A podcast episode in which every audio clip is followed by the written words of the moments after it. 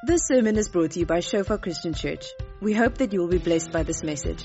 Our audio and video sermons are also available on Shofar TV to download and share. Good morning.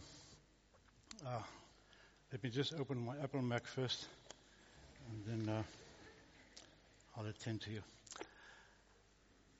Now, uh, while the prophets will be uh, talking to you about building a, a, family, we are going to build a, uh, or help Nehemiah build the wall of protection around each of our families.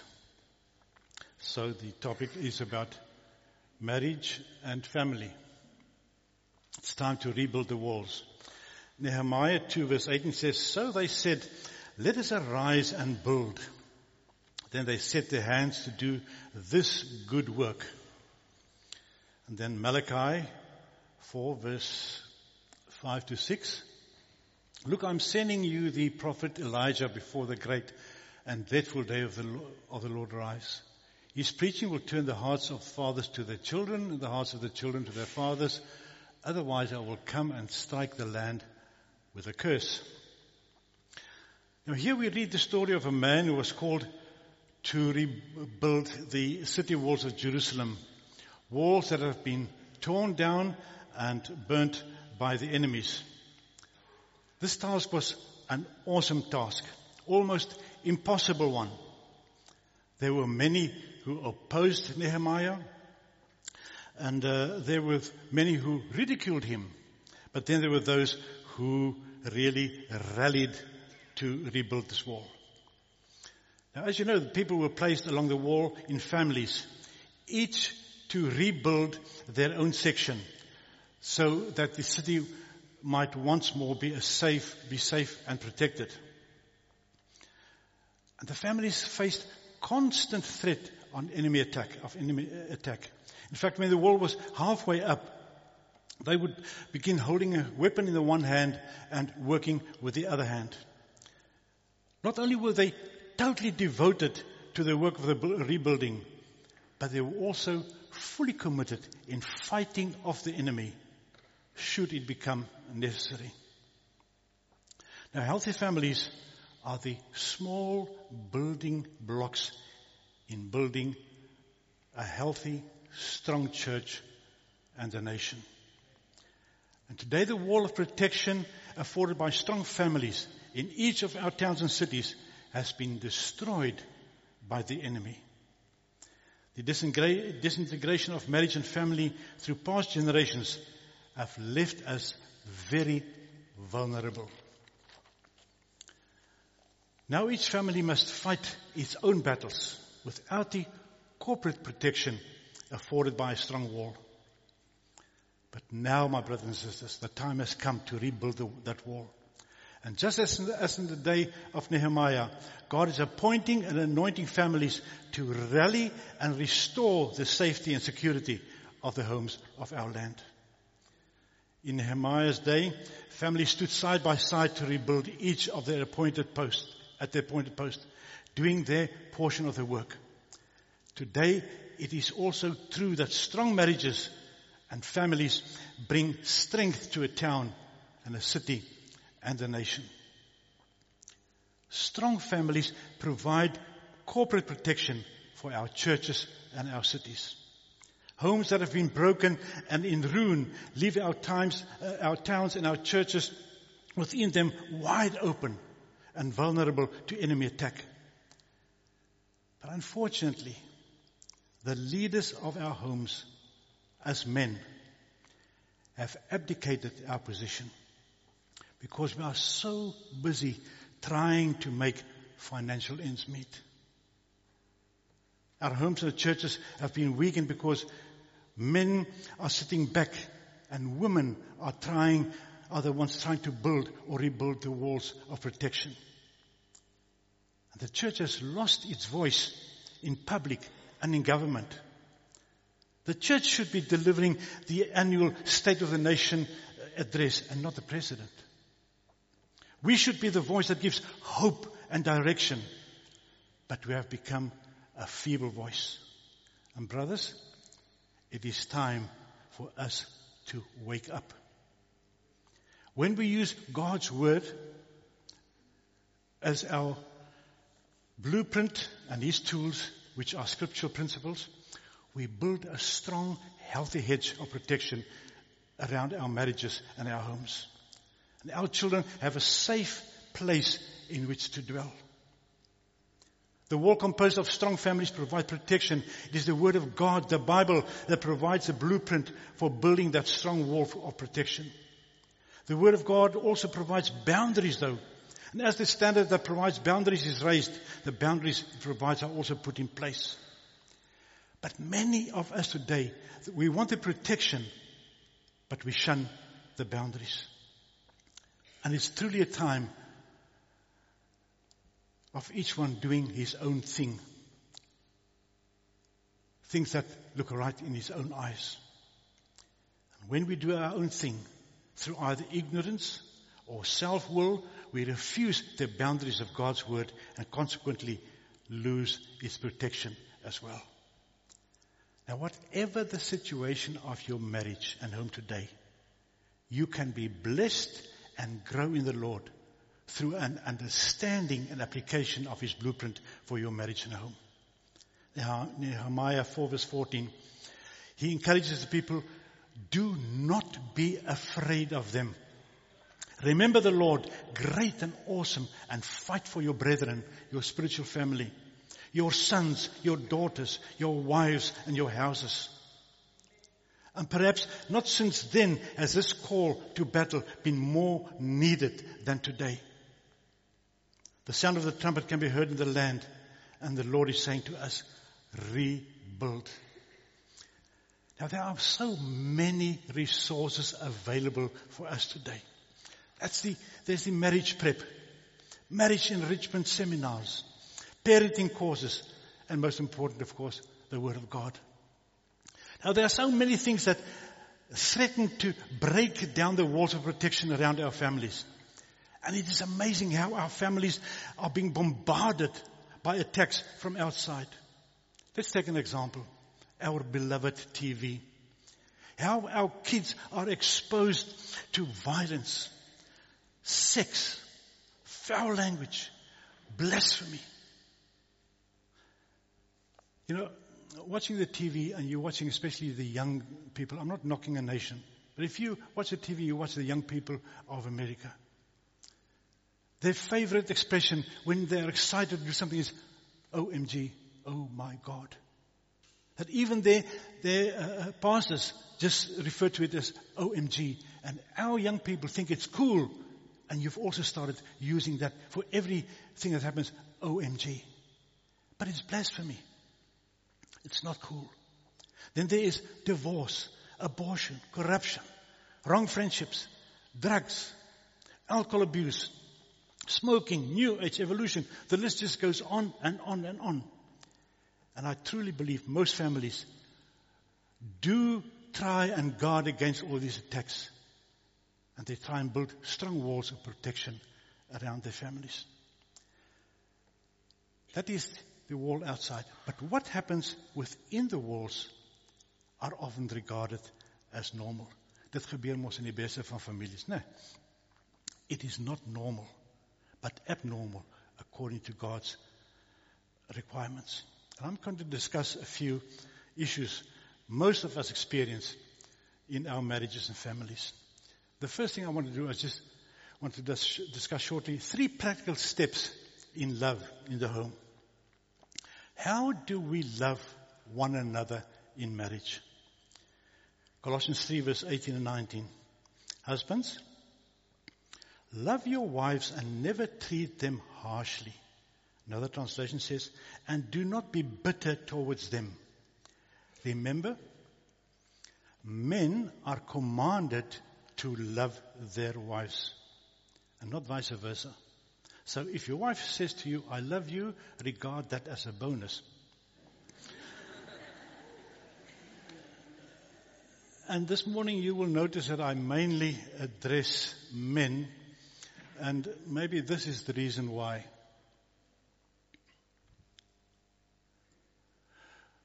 Understand? No, I haven't got the time, even if uh, uh has allocated me two hours, I haven't got the time to uh, go into that. And they, that's volume one, and there are nine others, such volumes. so, my first point is caring. When we get married, we owe each other a debt of love. The Bible says, no one owe no one anything except to love one another. So the only debt that we owe each other is a debt of love. But that love cannot be paid in yearly installments or monthly installments, but daily installments. Everyday small little things that tells your wife that you love her.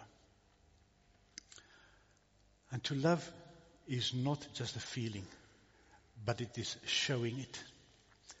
I've learned that when you're in love, it shows. Romans 5 verse 8.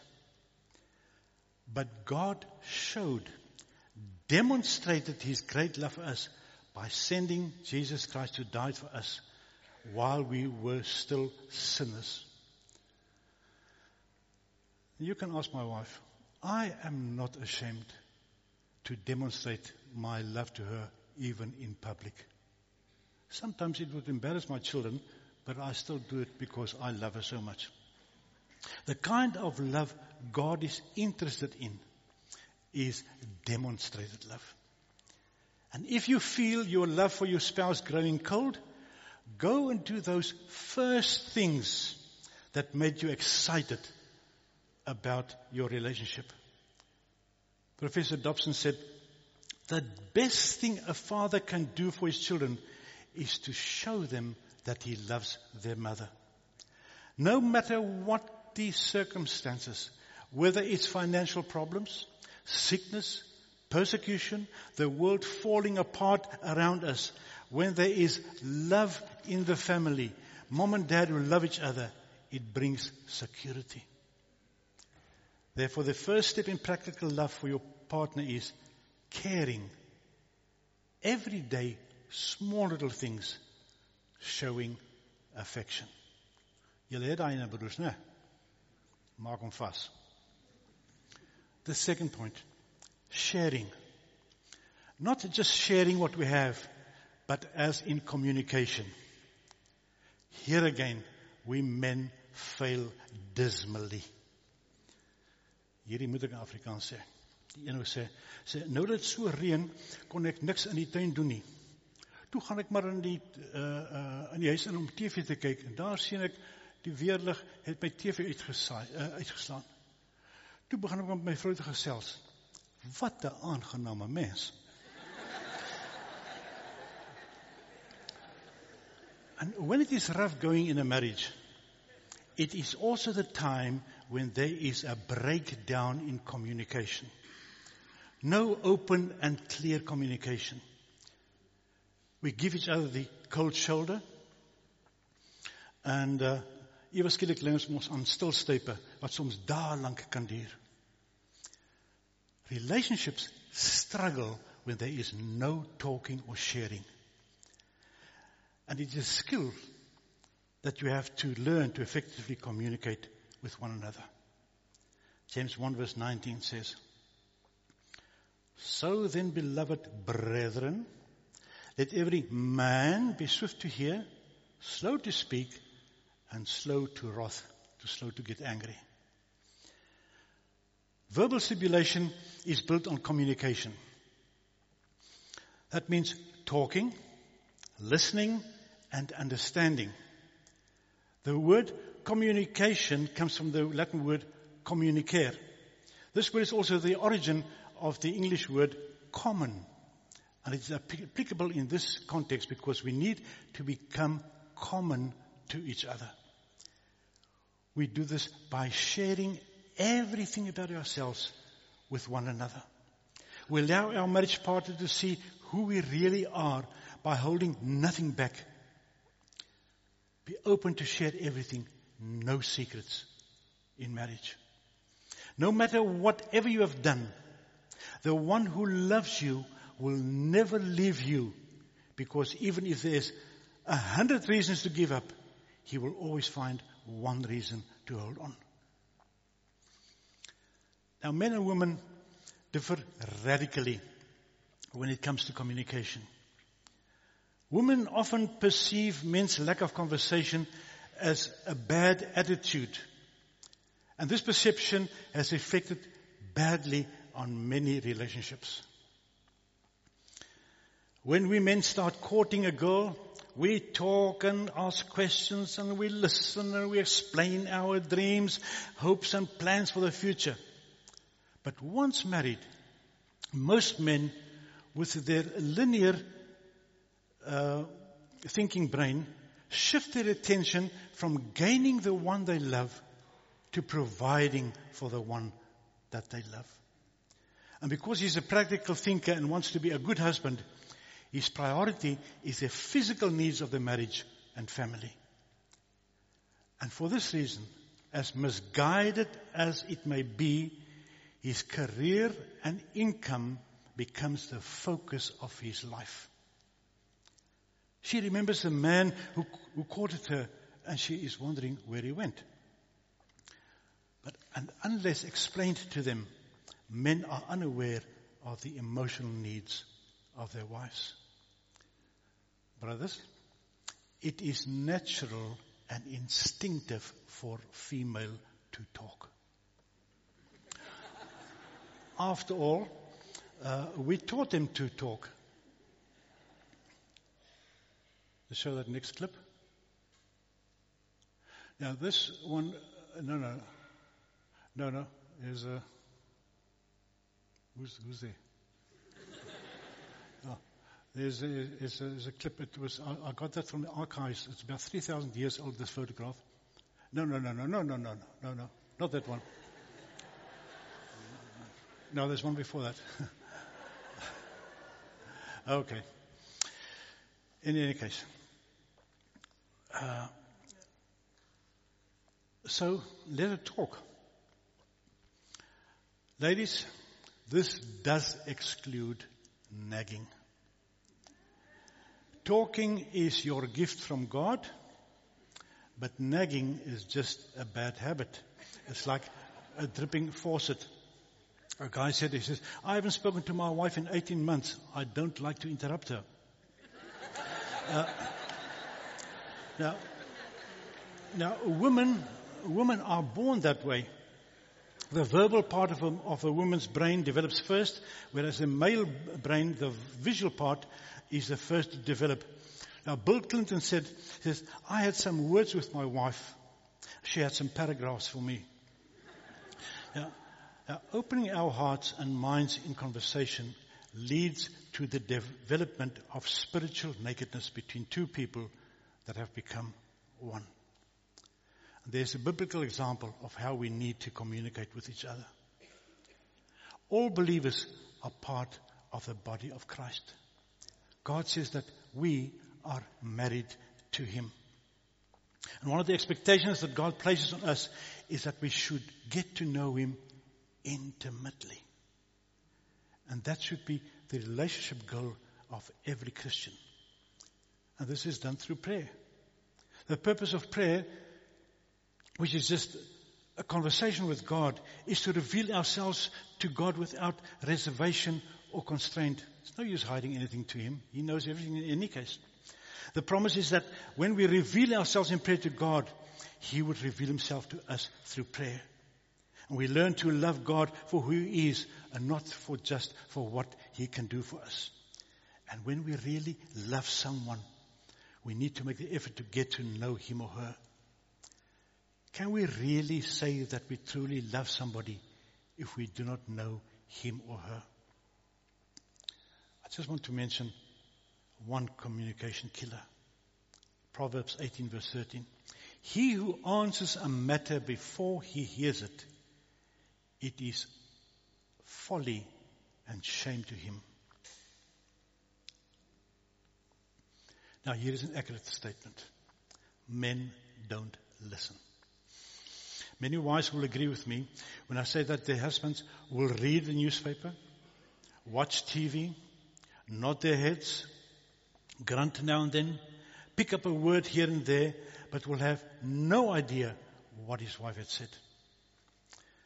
When we don't listen carefully to somebody when they speak to us, it gives them the impression that whatever is keeping our attention is more important than what they are. Husbands, brothers, when we communicate, we must be factual, but also with feeling. We are inclined to communicate in headlines, in other words, facts only, without any feeling.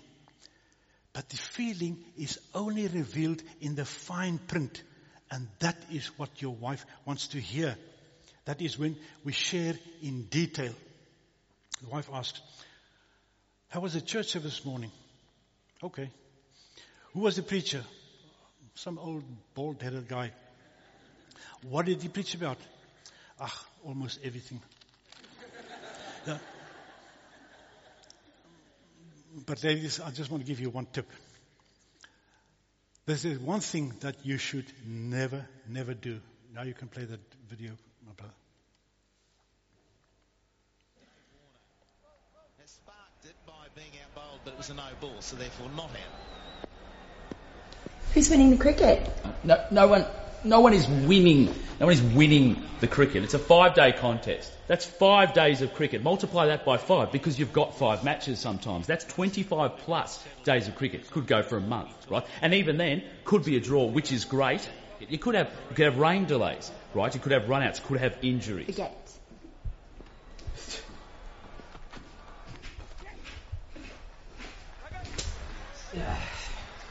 Who's winning? India.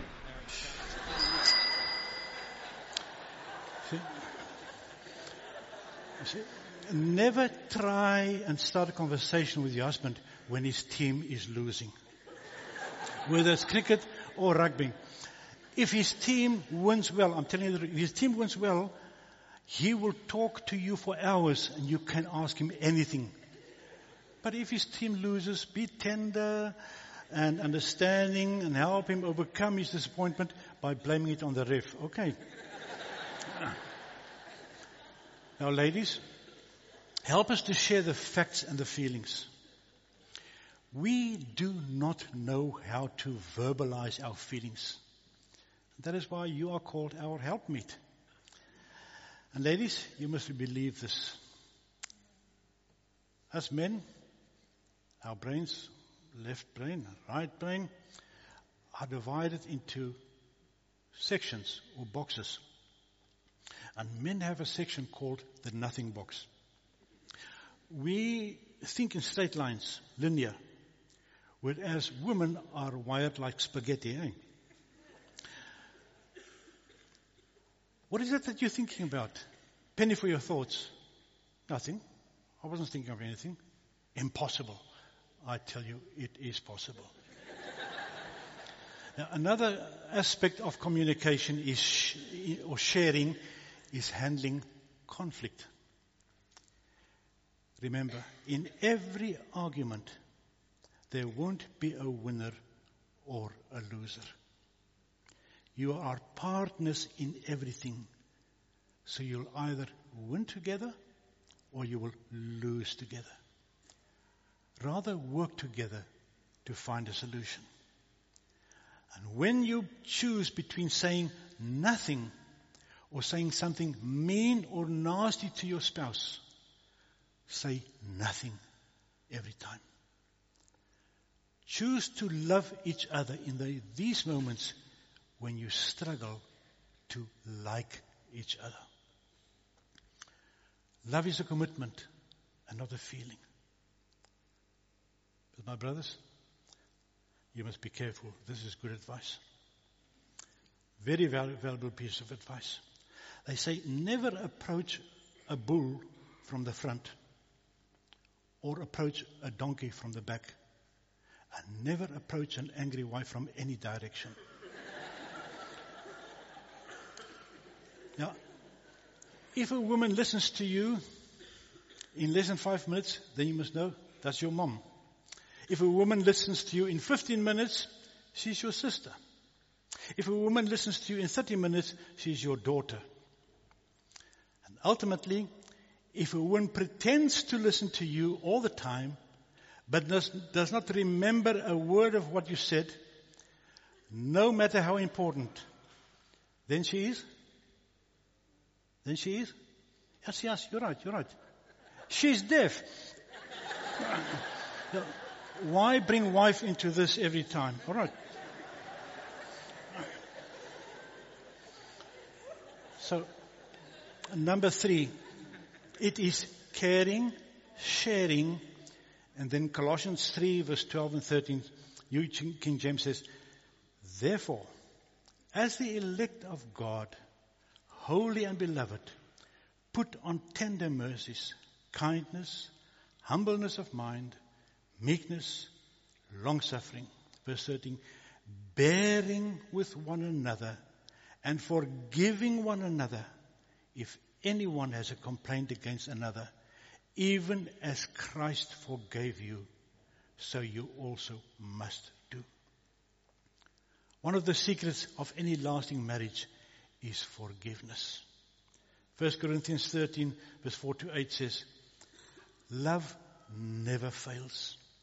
The kind of love that never fails is the love that bears, that verdra it bears all things. All the weaknesses of your spouse, all the inadequacies, godly love bears them all. Forgiveness should be at the very heart of the Christian walk. We have no problem with this concept. It's easy to talk about, but it's so difficult to do, to apply. We harbor justified unforgiveness. That is, I want to get even for past hurts caused. Gerechtvaardige onvergifnis. We look for signs of true repentance before we forgive. We often remind the other person of their need to repent again and again before we forgive. Listen carefully. You don't always have to be wrong to say to your spouse or your children, I am sorry. My relationship with my wife and my children is much more important to me than always to be right. Remember Matthew 8, 18 verse 34. It's not on the, on the, brother. If we do not forgive, we are delivered to the tormentors or torturers. And Mark 11, 25 says, unforgiveness blocks the promises of God. If you don't forgive, God will not forgive you. Isn't this beautiful? Listen. Someone said, forgiveness is the fragrance the violet sheds on the heel that has crushed it. 2 Peter 3 verse 18 talks about growing in grace and knowledge of our Lord and Savior, Jesus Christ. Growing in grace. Every day you live, you'll be presented with opportunities to grow in grace. And you must always be open and receptive to them. A certain grandmother celebrating her 50th wedding anniversary shared the secret of her long and happy relationship. She said, on my wedding day, I decided to make a list of 10 of my husband's faults, which for the sake of our marriage I would overlook. I never did get around to list, to listing any. Each time he did something wrong, I didn't, uh, each time he did something I didn't like, I'd say to myself, lucky for him, that's one of the ten. Now, there's a very wise lady. They say a good wife always forgives her husband if she is wrong. Now, physical intimacy Oh, someone sharp here. Now, there's a sharp, there's, this is a wise lady. Physical intimacy may bring us together, but growing in grace will keep us together. So when someone upsets you, instead of responding with angry words or angry silence, remind yourself that God is giving you yet another opportunity to grow in grace. And if you don't do so well with some of these opportunities, don't worry.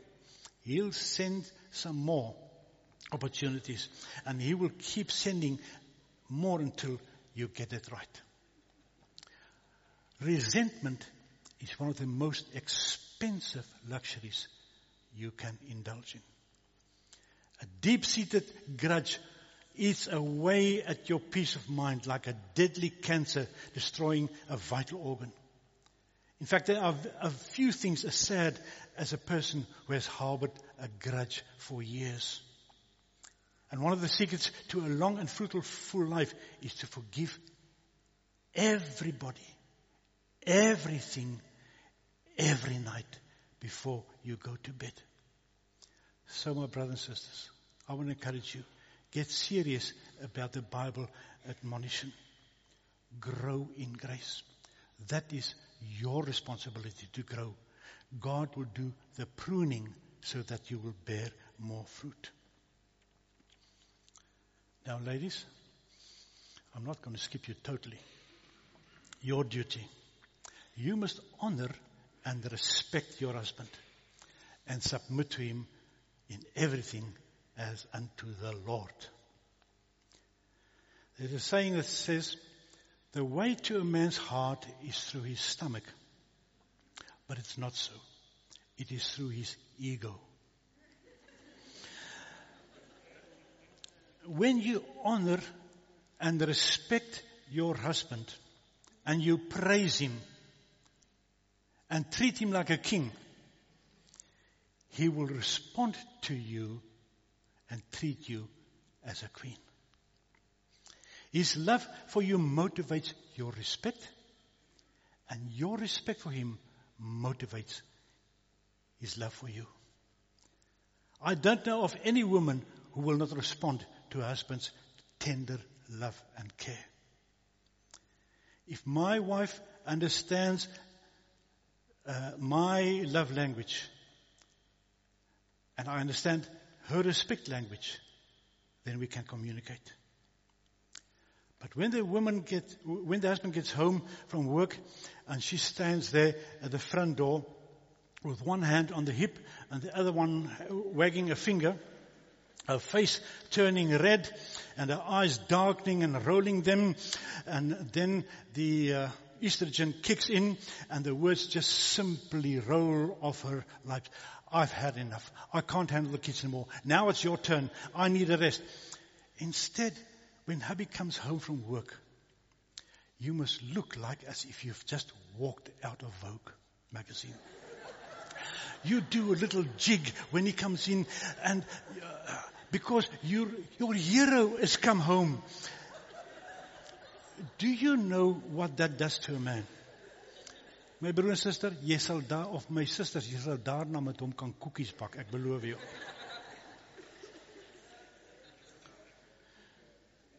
One other thing that happens within the walls that destroy family is anger. Proverbs 22, 24, 25 says, Don't befriend angry people or associate with hot-tempered people or you'll learn to be like them and endanger your soul. Proverbs 15 verse 1, A gentle answer deflects anger, but harsh words make tempers flare.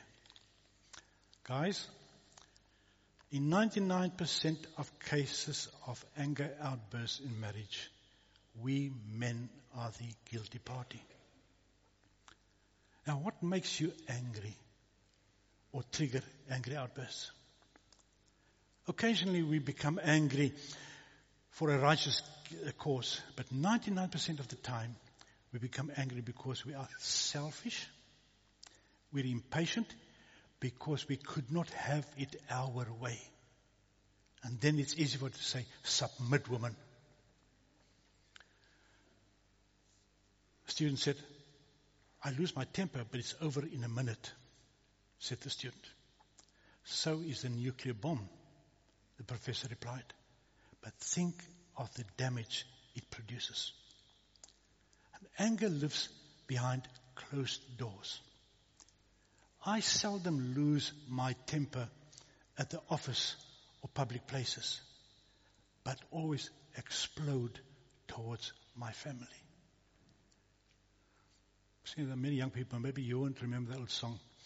Uh, you always hurt the one you love, the one you shouldn't hurt at all, we usually explode against, towards our wives. And your family lives with it through you.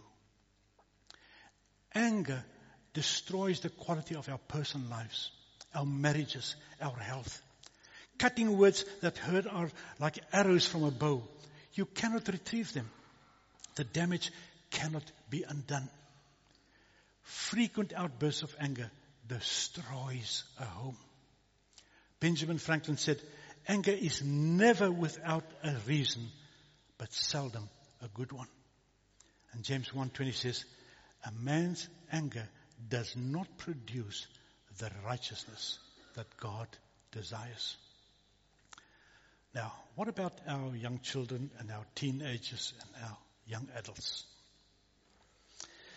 You are also part of the family and you also have a responsibility to help build the wall of protection as well. Parents, don't be so over concerned that your children are disobedient. Rather be concerned by the fact that they watch their parents' behavior with hawk eyes. Even from a very young age, they are so sharp. Men, I've got 18 of them, grandchildren, and they are so sharp. Someone quizzed some kids, 6 to 11 years old, on marriage. First question was, how do you decide, decide who to marry? Kirsten, age 10, said, no person really decides before they grow up who they're going to marry. God decides it all the way before. And you get to find out later who you stuck with. Now that is spoken like a true Calvinist. Hey. Second one is, what do most people do on a date? Martine, is, uh, Martine, she's age uh, 10. On the first date, they tell each other lies. And that usually gets them interested enough to go for a second date. How can a stranger tell if two people are married? Agnes, eight years. You might have to guess, but I would say if they seem to be yelling at the same kids.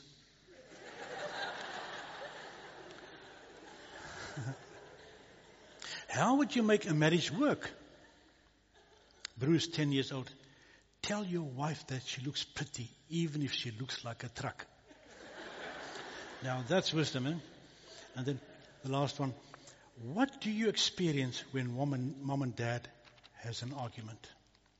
Jessica, eight years. When your mom is mad at your dad, don't let her brush your hair.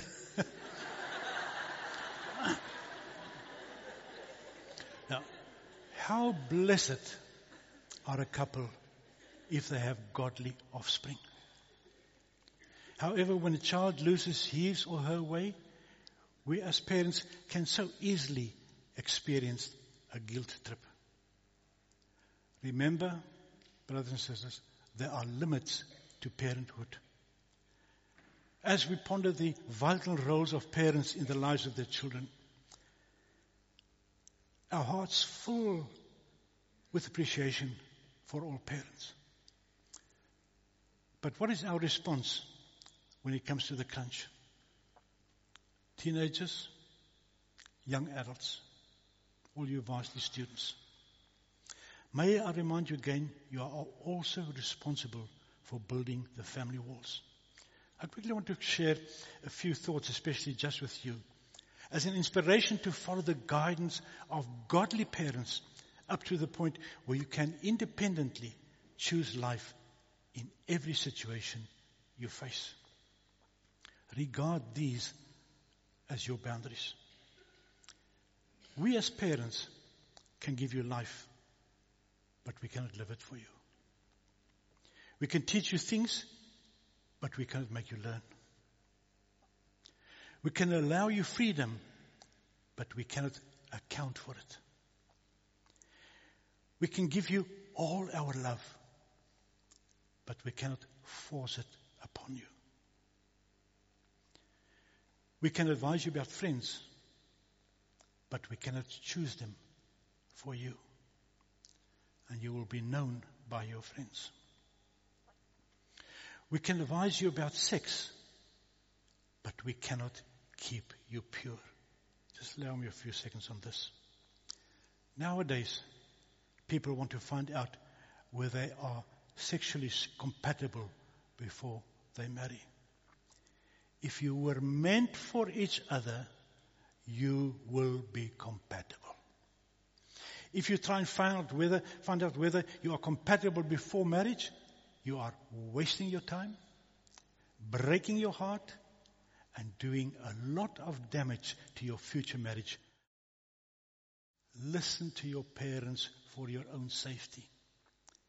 We don't mean to spoil your fun, but we love you and want to protect you. But now in closing, the male uh, species have borne the brunt of this message and just something to boost their morale. Okay. Why are men so important? Hmm. You want me to preach this whole sermon again, brother? You're right at the beginning now. Yeah. You can't spell madam without Adam in it. Neither can you spell woman without man in it. You cannot spell female without male in it. You most definitely cannot spell Mrs. without Mr. And finally, in prayer, we continue to say Amen and not a woman. Now, and, this is dedicated to all wonderful men.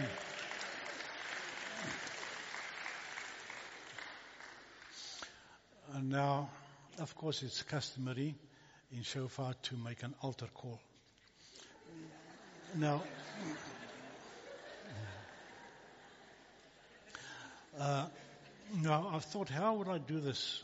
Uh, will I say, all those whose marriages are a mess come forward? That would be too embarrassing. Or if I say, who would like to get married? There won't be enough space here. So I'm going to do it a bit uh, differently.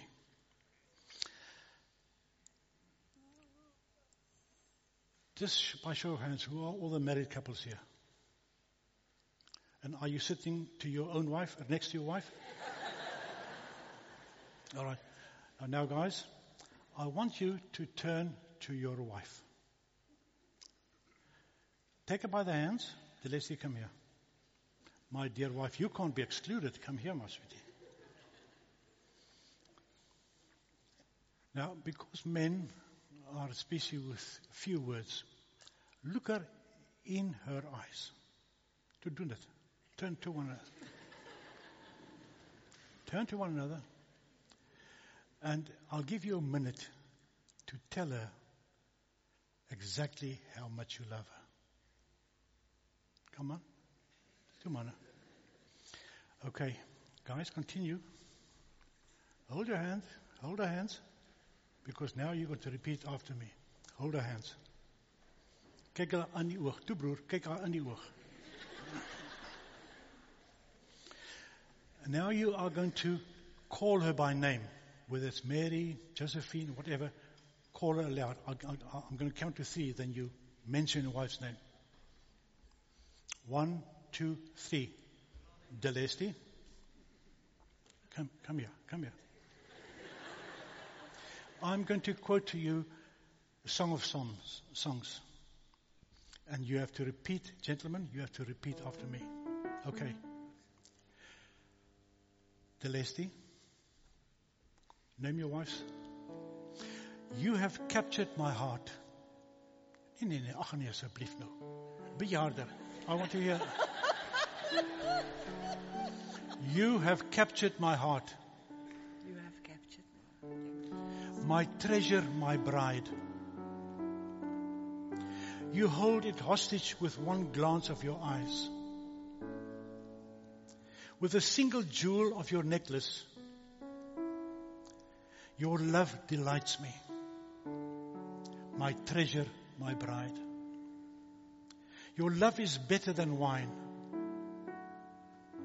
Your perfume more fragrant than spices. Your love, your lips are as sweet as nectar, my bride. Honey and milk are under your tongue. And now, ladies, as you look your husband in the eye, mention his name. I will honor and respect you and love you.